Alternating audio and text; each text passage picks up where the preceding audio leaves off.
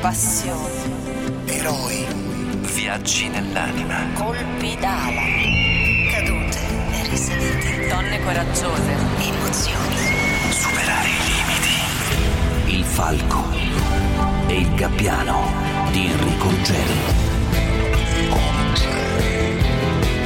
Il 2 febbraio del 1990, siamo a Roma, Campo dei Fiori. C'è un uomo che sale su un motorino. Siamo davanti al civico 65 di Via del Pellegrino. L'uomo è elegante, ben vestito, capelli curati in ordine, si guarda in giro, inserisce le chiavi, accende il motorino. Non fa in tempo a partire, una moto di grossa cilindrata gli si affianca, ci sono due uomini a bordo. Forse lui non si accorge neanche di quello che sta per accadere. I killer gli sparano un solo colpo di pistola alle spalle, un colpo mortale. Quell'uomo che giace riverso a terra nel suo sangue in mezzo ai passanti, che naturalmente dicono di non aver visto né sentito nulla, quell'uomo è stato fino a quel momento uno degli uomini più potenti di Roma, l'ultimo capo della banda della Magliana. Liberty, preciso, eh? Sì, Liberty. E a chi apparteneva? A Sarah Bernhardt, No. l'attrice famosa francese. Guarda, è molto raffinato questo. Sai, era anche l'amante da, da Nunzia. Ah, come no, certo. Guarda, mettimi uno da parte perché sto ristrutturando una palazzina che ho preso a Piazza Navona. Bellissimi pure questi, che sono grechi sti vasi, no? Da Luigi XVI. Voglio tornare a abitare al centro. Pensa che anni fa mio padre l'hanno cacciato via a carci in culo di mortacci loro. Vabbè, incartami pure sti Luigi, va. Ti saluto Mike, buona giornata. Ciao Danny. Enrico De Pedis, il nostro protagonista di oggi, lui non è un criminale come gli altri, è stato condannato una sola volta da giovane per rapina. Il suo ruolo è emerso solo dopo la sua morte grazie a processi che hanno raccontato la storia della banda della Magliana. È diverso dagli altri, perché eh, in un mondo di, di- di banditi rozzi, di facce da cattivi, di brutti ceffi, come si diceva una volta, in quel mondo lui è un raffinato, amante dell'arte, maniaco del suo look, è un dandy, ma è, è solo apparenza perché attorno al suo nome gira l'epopea criminale della banda romana più famosa di tutti i tempi e attorno a lui eh, ruotano dei misteri, alcuni dei misteri più grandi e inquietanti della storia recente della Repubblica Italiana, dal crack del Banco Ambrosiano di Calvi e Sindona alle ombre dello York, che era la banca, è la banca vaticana allora guidata dal cardinale Marcinkus. Arriviamo fino alla scomparsa di una quindicenne, Manuela Orlandi, scomparsa avvenuta nell'83. Insomma, è un puzzle di decine di tasselli incastrati da inchieste giudiziarie, giornalistiche e tutti i tasselli nei quali non c'è ancora oggi nessuna verità definitiva. Il, fascino criminale della figura di Enrico De Pedis, detto Renatino, ha ispirato il giudice scrittore Giancarlo De Cataldo per il suo romanzo criminale che poi è diventato un film, una serie televisiva, però al di là della finzione, delle forzature del cinema e della tv, la vicenda di De Pedis parla di un momento storico del nostro paese durante il quale, come scrisse un magistrato nei tanti atti giudiziari che costellano quegli anni, durante il quale ci fu un vero e proprio condizionamento del funzionamento democratico dello Stato. Forse il mistero più grande eh, che riguarda De Pedis è successivo alla sua morte, quando a Roma si scopre che il suo corpo riposa in una delle chiese più importanti della città, la Basilica di Sant'Apollinare. Seppellito come un papa, come un cardinale, è incredibile, no? Ehm, peraltro è una vicenda che ancora oggi non ha, lo abbiamo detto, verità definitive. Tutto ci riporta ai rapporti che Enrico De Pedis aveva sviluppato nell'ultimo periodo della sua vita, ma eh, sono tutte cose non certificate. Comunque, negli ambienti che contano, tutti lo eh, conoscevano come il presidente. Insomma, è una storia complicata che proveremo a raccontare dall'inizio. Enrico De Pedis nasce a Roma il 15 maggio del 1954 in una capitale che sta portando ancora i segni della guerra come tutta l'Italia e, e non fa eccezione il quartiere d'origine di De Pedis che è Trastevere. E quindi la sua infanzia è segnata dalla povertà, condizione che lo sappiamo è la spinta vera verso una vita diversa, verso un sogno di riscatto, verso eh, una certificazione sociale, verso il benessere, il denaro, il potere, insomma contare qualcosa. Molti ci hanno provato in vari campi, la strada che il nostro protagonista intraprende è quella della criminalità. Eh, ecco come racconta quegli anni Fabiola Moretti, l'amica d'infanzia di De Pedis, vicina a molti elementi della banda della Magliana, è stata intervistata per un documentario di History Channel. Renato andavamo a scuola al Kennedy insieme, perché lui andava a, a scuola e il pomeriggio andava a fare in PC imbrogli su e se la pagava per, per conto suo eh, la scuola. Dipende se a modo suo era megalomane, però era un megalomane bello. Tutta la povertà che aveva vissuto da piccolo era una rivalsa per lui, queste belle cose, no? Perché? Perché non aveva avuto niente da piccolo, come non ho avuto niente io, non abbiamo avuto niente. Dicevamo di Trastevere, il quartiere romano per eccellenza, il più poetico, il più chiacchierato, forse il più interessante antropologicamente, almeno in quegli anni, anni 50, è diverso dalla zona di oggi. Oggi è una zona alla moda, movida, aperitivi. E allora a Trastevere si respira miseria, criminalità. De Pedis ha due fratelli, lui è il più grande, poche notizie sulla sua famiglia. Fonti giornalistiche scrivono che il padre Antonio, carcerato, era soprannominato nominato Caino per aver ucciso il fratello. E, Renato si era fatto carico della famiglia fin da ragazzo, ha la faccia da bravo ragazzo, ha dei modi diversi da quelli dei piccoli delinquenti del quartiere, però la strada che ha scelto per fare soldi è esattamente la stessa, comincia con gli scippi che sono il primo passo di una carriera, e fa la gavetta insomma, piano piano, gradino dopo gradino arriva alle rapine, si lega a una batteria come vengono chiamate le piccole bande di malviventi nel quartiere Abetone,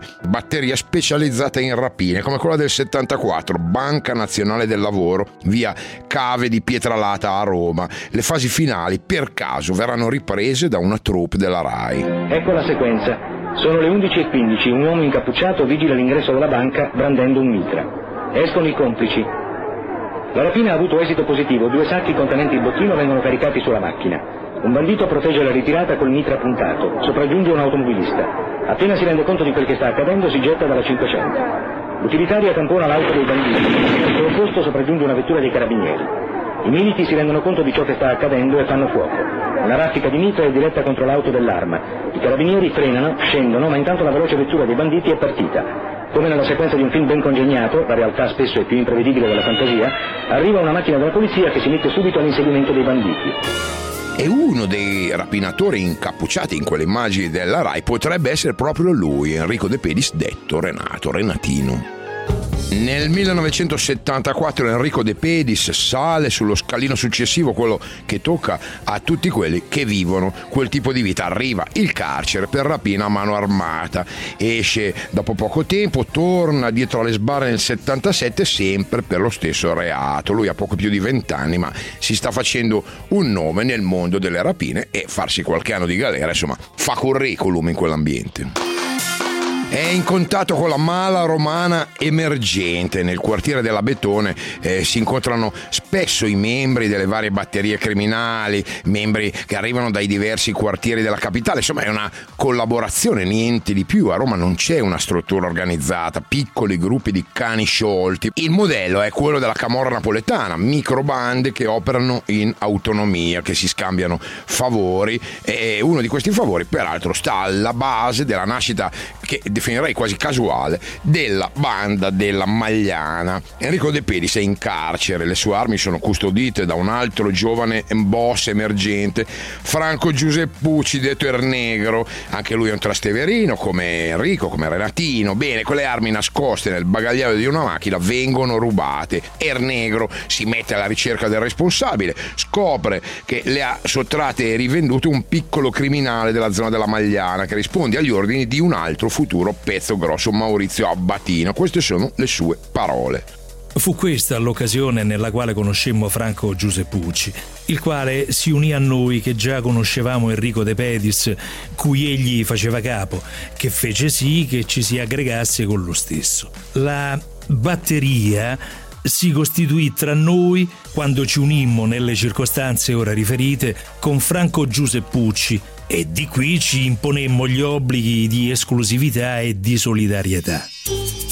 Una joint venture, insomma, è quella che nasce da quell'incontro, non è ancora la banda della Magliana come l'hanno raccontata tanti eh, resoconti giornalistici, tanti libri, documentari, è un accordo tra batterie, un'intesa di mutuo soccorso, per adesso un patto di non belligeranza. Eh, diciamo che l'idea di creare un'organizzazione che possa coordinare i vari gruppi criminali sparsi per la città è ancora da venire, ancora embrionale. Il progetto è ambizioso, è inedito a Roma, dove i delinquenti dicono non c'è modo di mettersi d'accordo. Roma non può avere un solo capo, un solo re. Intanto Renatino è ancora a Regina Cieli. Il suo amico Giuseppucci vuole puntare al bersaglio grosso, un sequestro di persona negli anni 70. Insomma, era come dire un reato che si commetteva, una, succedeva spesso, ahimè. La vittima designata è il duca Massimiliano Grazioli Lante della Rovere, possidente terriero. Anche perché in quei giorni i giornali hanno pubblicato indiscrezioni informazioni secondo le quali la famiglia della moglie Isabella Perrone aveva appena venduto il quotidiano romano Il Messaggero, quindi insomma c'era liquidità in famiglia. Grazioli viene rapito il 7 novembre del 77. Il sequestro dura diversi mesi, i rapitori si accordano con la famiglia per un riscatto di un miliardo e mezzo che viene pagato. A marzo del 78 i banditi annunciano la liberazione dell'ostaggio, ma purtroppo stanno bluffando quello che nessuno sa e nemmeno la famiglia è che il duca Grazioli è già morto da tempo, da subito, perché nel corso del sequestro ha visto in faccia un rapitore, è stato ammazzato con una raffica di mitra e sono riusciti anche a fare una foto nella quale lui regge un giornale per dimostrare di essere in vita, in realtà è un trucco dei eh, rapitori, eh, il duca Grazioli viene fotografato già morto e mm, peraltro il suo corpo non verrà mai trovato. De Pedis, anche se in carcere, è mm, come dire parte dell'organizzazione, gli vengono riconosciuti 15 milioni di lire. Negli anni tra il 77 e l'80 De Pedis esce di galera e la banda comincia a compiere i primi veri passi, comincia a controllare le attività criminali della città, a partire dallo spaccio della droga e il parere di De Pedis in questo è tenuto in grande considerazione. Io dico stecca para per tutti, 20 milioni e il resto lo reinvestimo. Lo reinvestimo che? Progetto comune, una cosa in grande, droga, armi, azzardo. Poi si vede. Come la mafia in Sicilia. Come la camorra a Napoli. La Libanera. Ma quello stiamo a Napoli. Stiamo a Roma. E quella se devo via a Bufalo. Quello è il progetto comune. Piamo se Roma. E piamo se l'amore, prima che lo faccia qualcun altro nella fiction, romanzo criminale, il momento della decisione è spettacolare, nella realtà le cose procedono in modo diverso, passo dopo passo, cominciano ad arrivare i soldi, si decide per la stecca para, cioè bottini divisi in parti uguali anche per i membri della banda che non partecipano direttamente alle azioni. E la maggior parte dei criminali sperpera i soldi in prostitute, droga, auto di lusso, De Pedis, si comporta diversamente, non beve, non fuma, eh, tira cocaina solo di rado, eh, insomma è un, um, uno di basso profilo. Lo ricorda così un altro membro della banda, Antonio Mancini, detto accattone per la sua passione per il film di Pasolini, lo ricorda così in un documentario sempre di History Channel. Era un ragazzo, lo ripeto, generoso, abile nel fare le rapine. Ci incontravamo, allora eravamo in tre, io avevo una Ferrari, eh, lui aveva una Lamborghini e Raffaele Pernazzetti un Porsche ci incontravamo e facevamo stupideggiamo sulle strade, lunghe le strade di Roma, per vedere chi era più abile alla guida, chi faceva più... Ecco chi era De Pedis. Lui certamente non era una persona di compagnia, non pippava, non fumava hashish, oggi manca a parlarne. Quindi non era quello che eravamo noi. Però come ragazzo era, era un ragazzo da ammirare. Renatino compra negozi, ristoranti, profumerie, investe in attività legali. Intanto la banda della Magliana si sta prendendo Roma. Ma che cos'è davvero questa banda? È un'alleanza strettissima tra tre fazioni diverse. Ci sono i testaccini, Franco Giuseppucci, De Pedis, Danilo Abbruciati, poi i maglianesi cappeggiati da Maurizio Abbatile, poi c'è un terzo gruppo eh, che opera tra Ostia e Acilia, il boss Nicolino Selis, detto il Sa Sardo, uomo di contatti stretti con la camorra napoletana di Raffaele Cutolo, insomma una banda sola composta da fazioni, da sezioni diverse, una cosa da non dimenticare, soprattutto per come andranno a finire le cose. Intanto loro si stanno prendendo Roma, impongono il loro dominio con la forza, a furia di omicidi, così racconta l'accordo tra le fazioni Maurizio Abbatino nel corso di una deposizione in aula. Tutti gli omicidi di cui ho parlato, riconducibili alla banda e funzionali ad assicurarsi il rispetto da parte delle altre organizzazioni operanti su Roma e a imporre un predominio il più possibile incontrastato sul territorio, vennero di volta in volta decisi da tutti coloro che facevano parte della banda nel momento dell'esecuzione, di volta in volta affidata a chi aveva maggiore capacità per assicurarne il successo con il minor rischio, sia personale che collettivo, soprattutto sotto il profilo preminente di assicurarsi l'impunità. Questo comportava che tutti si era parimenti compromessi, quindi tutti parimenti motivati ad aiutare chi fosse stato colto in flagranza, o comunque arrestato o incriminato, sia a limitare i danni processuali, sia ad avere la tranquillità di assistenza a sé e ai familiari.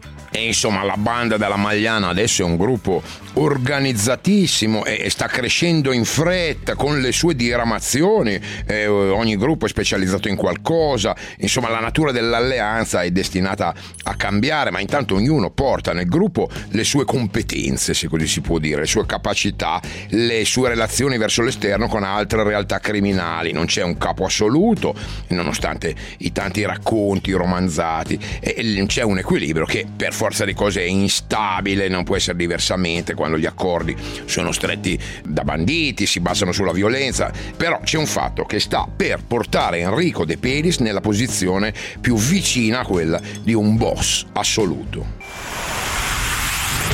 Il falco e il gabbiano.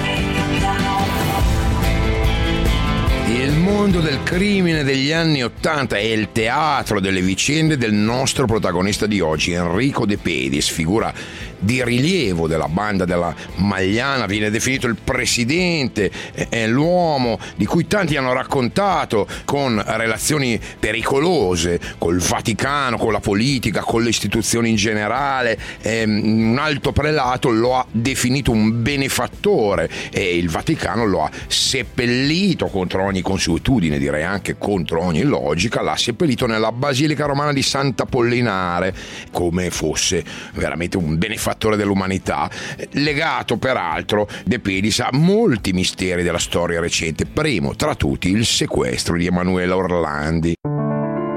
La storia di De Pedis eh, contiene delle vicende sulle quali la giustizia ha detto poco, ci sono stati tanti processi, spesso condizionati se non compromessi da, da, da, aggiustamenti che la banda della Magliana è riuscita a mettere in campo. La storia di De Pedis è esemplare in questo senso.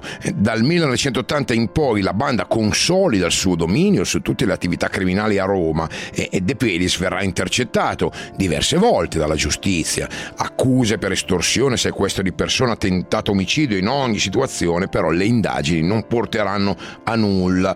Tutto si sfalda eh, già nelle primissime fasi dei procedimenti. Molti pentiti della banda hanno raccontato di come si procuravano perizie false per essere scarcerati, malattie inesistenti, malattie fisiche, mentali per evitare le sbarre. Proprio su Renatino, su Enrico De Pedis, il giornalista Giovanni Bianconi scrive così nel suo libro Ragazzi di malavita. Nel centro clinico di Rebibbia, al detenuto Enrico De Pedis fu di fatto certificato un tumore. Nel diario clinico comparvero notizie di una asportazione di metastasi in regione sottomandibolare destra, da carcinoma epidermoidale, e di ripetuti disturbi lamentati dal detenuto a causa di una ipotrofia testicolare destra. Fu necessario che De Pedis morisse per scoprire che non era vero niente e che anche lui aveva truffato la giustizia con le sue false malattie.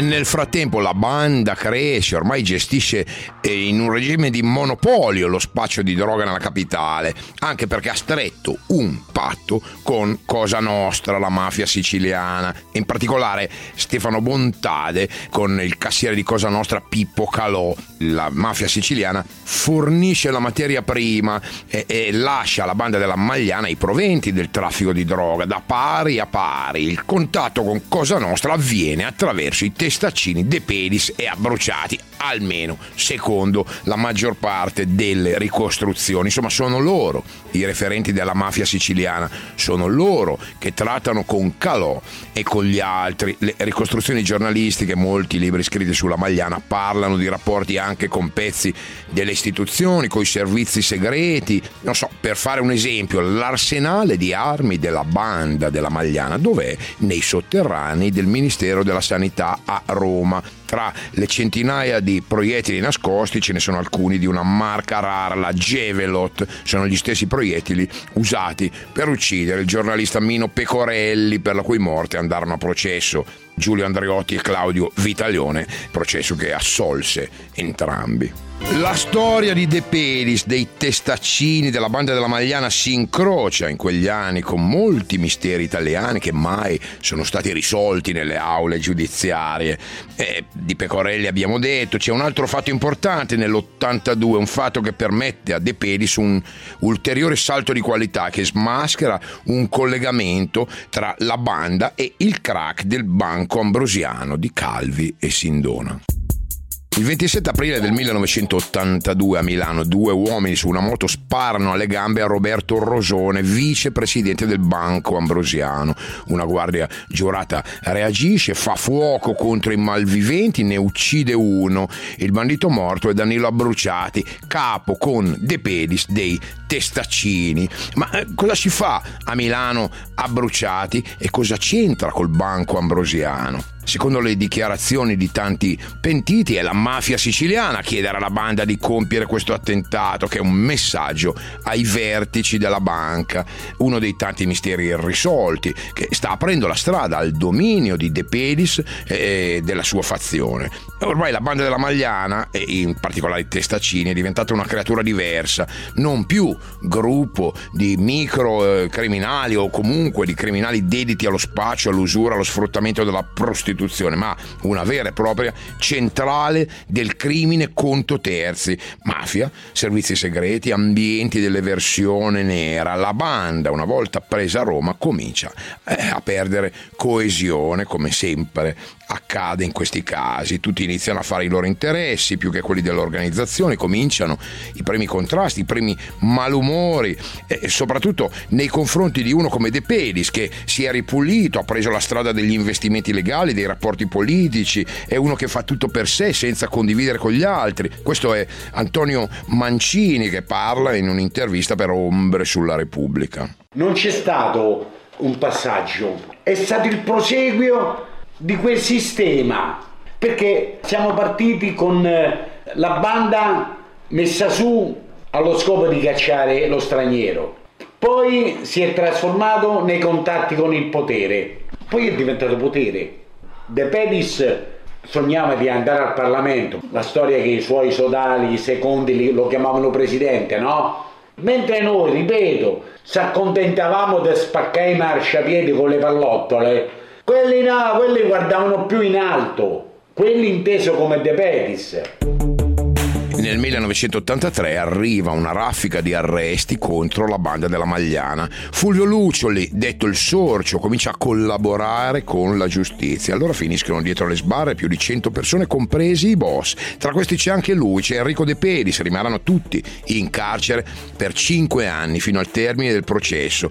Processo che si conclude in Cassazione con un'assoluzione generale, la sentenza del presidente di Cassazione Corrado Carnevale, definito ammazza sentenze per le tante condanne cancellate ai mafiosi siciliani. Insomma, viene smontato tutto, vengono smontati anni e anni di indagini, viene messa in dubbio addirittura l'idea stessa che possa esistere una banda della Magliana. Però quel periodo in carcere sta deteriorando ancora di più i rapporti tra De Pedis e i rappresentanti delle altre fazioni, perché si stanno tutti rendendo conto che Renatino fa corsa a sé e sta facendo affidamento sulle sue amicizie riservate per salvarsi dalla condanna. E è l'inizio di uno scontro finale che porterà all'irreparabile, all'uccisione di De Pedis.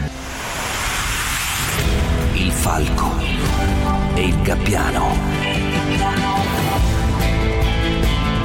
Nella vicenda di Enrico De Pedis c'è anche un capitolo molto doloroso della nostra storia recente, una ferita aperta, mai risolta, un mistero vecchio di 36 anni senza ancora nessuna risposta certa. Doloroso per tutti, per un paese civile, ma soprattutto per una famiglia, una famiglia che il 22 giugno dell'83 vede scomparire nel nulla la propria figlia quindicenne Emanuela, Emanuela Orlandi. Ma cosa c'entrano Renatino e la banda della Magliana col rapimento, con la scomparsa di Emanuela Orlandi? A questa domanda non ha ancora risposto la giustizia, temo che non lo farà mai, ci sono mille ipotesi. La principale, su cui in qualche modo concordano le dichiarazioni di molti pentiti, tira in ballo uno scenario internazionale che va dal Vaticano di Papa Voitila alla mafia dei Corleonesi, passando per De Pedis, per i testaccini. Rosario Priore, magistrato che si occupò per anni dell'attentato a Giovanni Paolo II, risponde così alcuni anni fa a un'intervista di Repubblica. È sempre esistita presso la banda l'esigenza di lavare quel denaro accumulato di provenienza delittuosa. Esigenza che si era rafforzata al tempo dei contatti con le organizzazioni meridionali.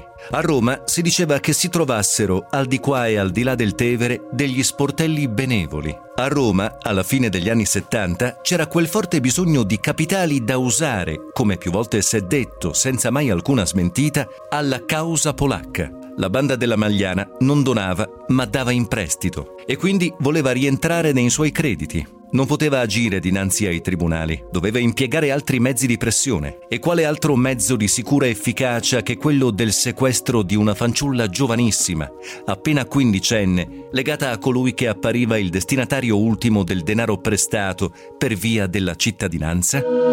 In sintesi, lo scenario è questo: la banda della Magliana presta denaro, si parla di 20 miliardi di lire, allo IOR, la banca vaticana retta dal cardinale Marcinkus. Soldi che sono di Cosa Nostra, soldi che servono per finanziare Solidarność. Solidarność è l'associazione polacca insomma, che sta liberando la Polonia, quindi tutto avviene in chiave anti-sovietica. Quel denaro però scompare nel crack del Banco Ambrosiano e bisogna fare qualcosa per farlo rientrare. Per cui, secondo questa ricostruzione, Emanuela viene rapita proprio per fare pressione. L'inchiesta sulla scomparsa di Emanuela Orlandi è stata archiviata da tempo e nonostante i magistrati abbiano riconosciuto l'esistenza di forti indizi che legano quel crimine alla banda della Magliana. Secondo la testimonianza di Sabrina Minardi, che era l'ex di De Pedis, fu proprio De Pedis a sequestrare la ragazzina, però la Minardi non è ritenuta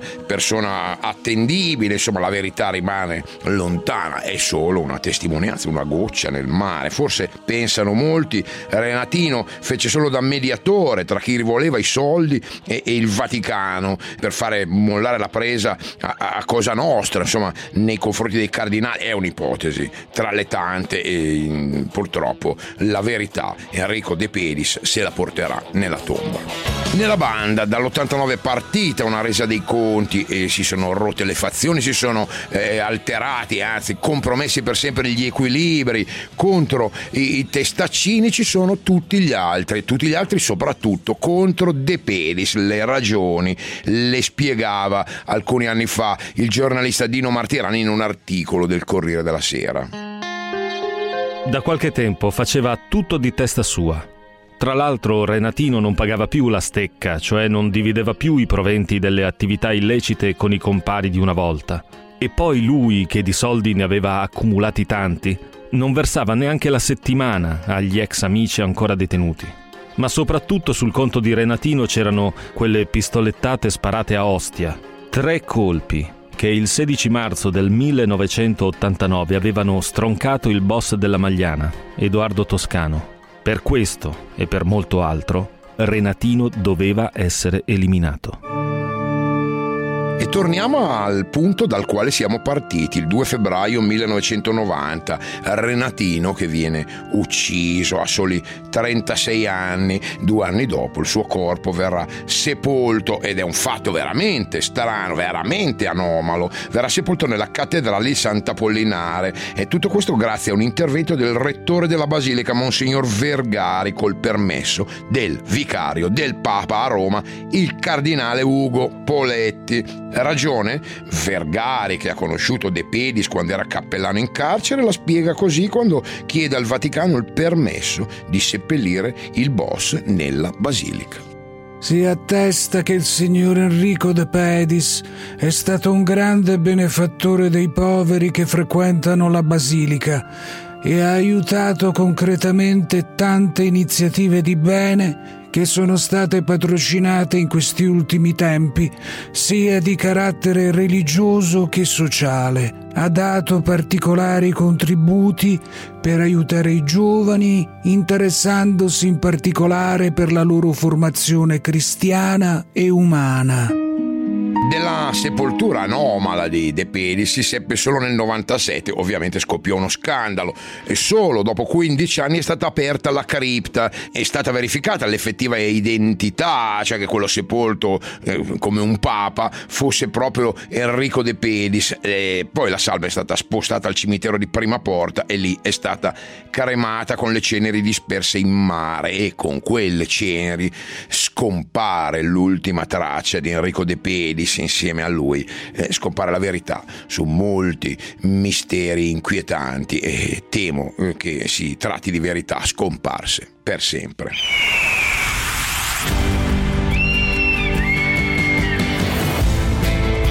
Colpi d'ala terribili verso il male, verso il mistero, colpi d'ala condivisi con persone delle quali non sapremo mai l'identità. Questa è la storia di Enrico De Pedis. Se volete mandarci dei messaggi sapete dove trovarci. Ciao, a domani. Il Falco e il Gabbiano, un programma di Enrico Ruggeri. Testo di Giovanni Savarese, con la collaborazione degli studenti del Master in Radio, TV e Web Content della 24 Ore Business School, Rachele Alberzengi, Giulia Di Filippo, Edoardo Rossano.